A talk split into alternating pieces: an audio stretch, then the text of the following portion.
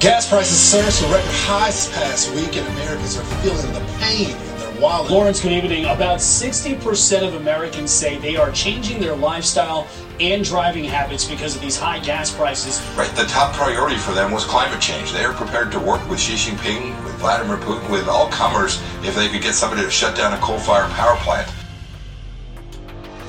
This is the time. This is the day. The situation has never been more serious, the consequences more dire. Energy, oil, politics, inflation. Wars and rumors of war. Are there Christian and biblical answers to the questions confronting believers in the United States today? We believe there are. The Memphis Apologetics Group is dedicated to providing answers to today's tough questions confronting believers and unbelievers.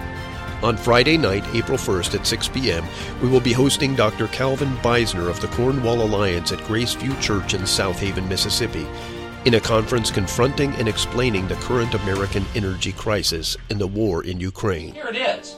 At exactly the moment when the emergency powers they awarded to themselves to fight COVID started to wane, our leaders began pushing for conflict with Russia. And then, on the basis Contact of that Memphis Apologetics dot com.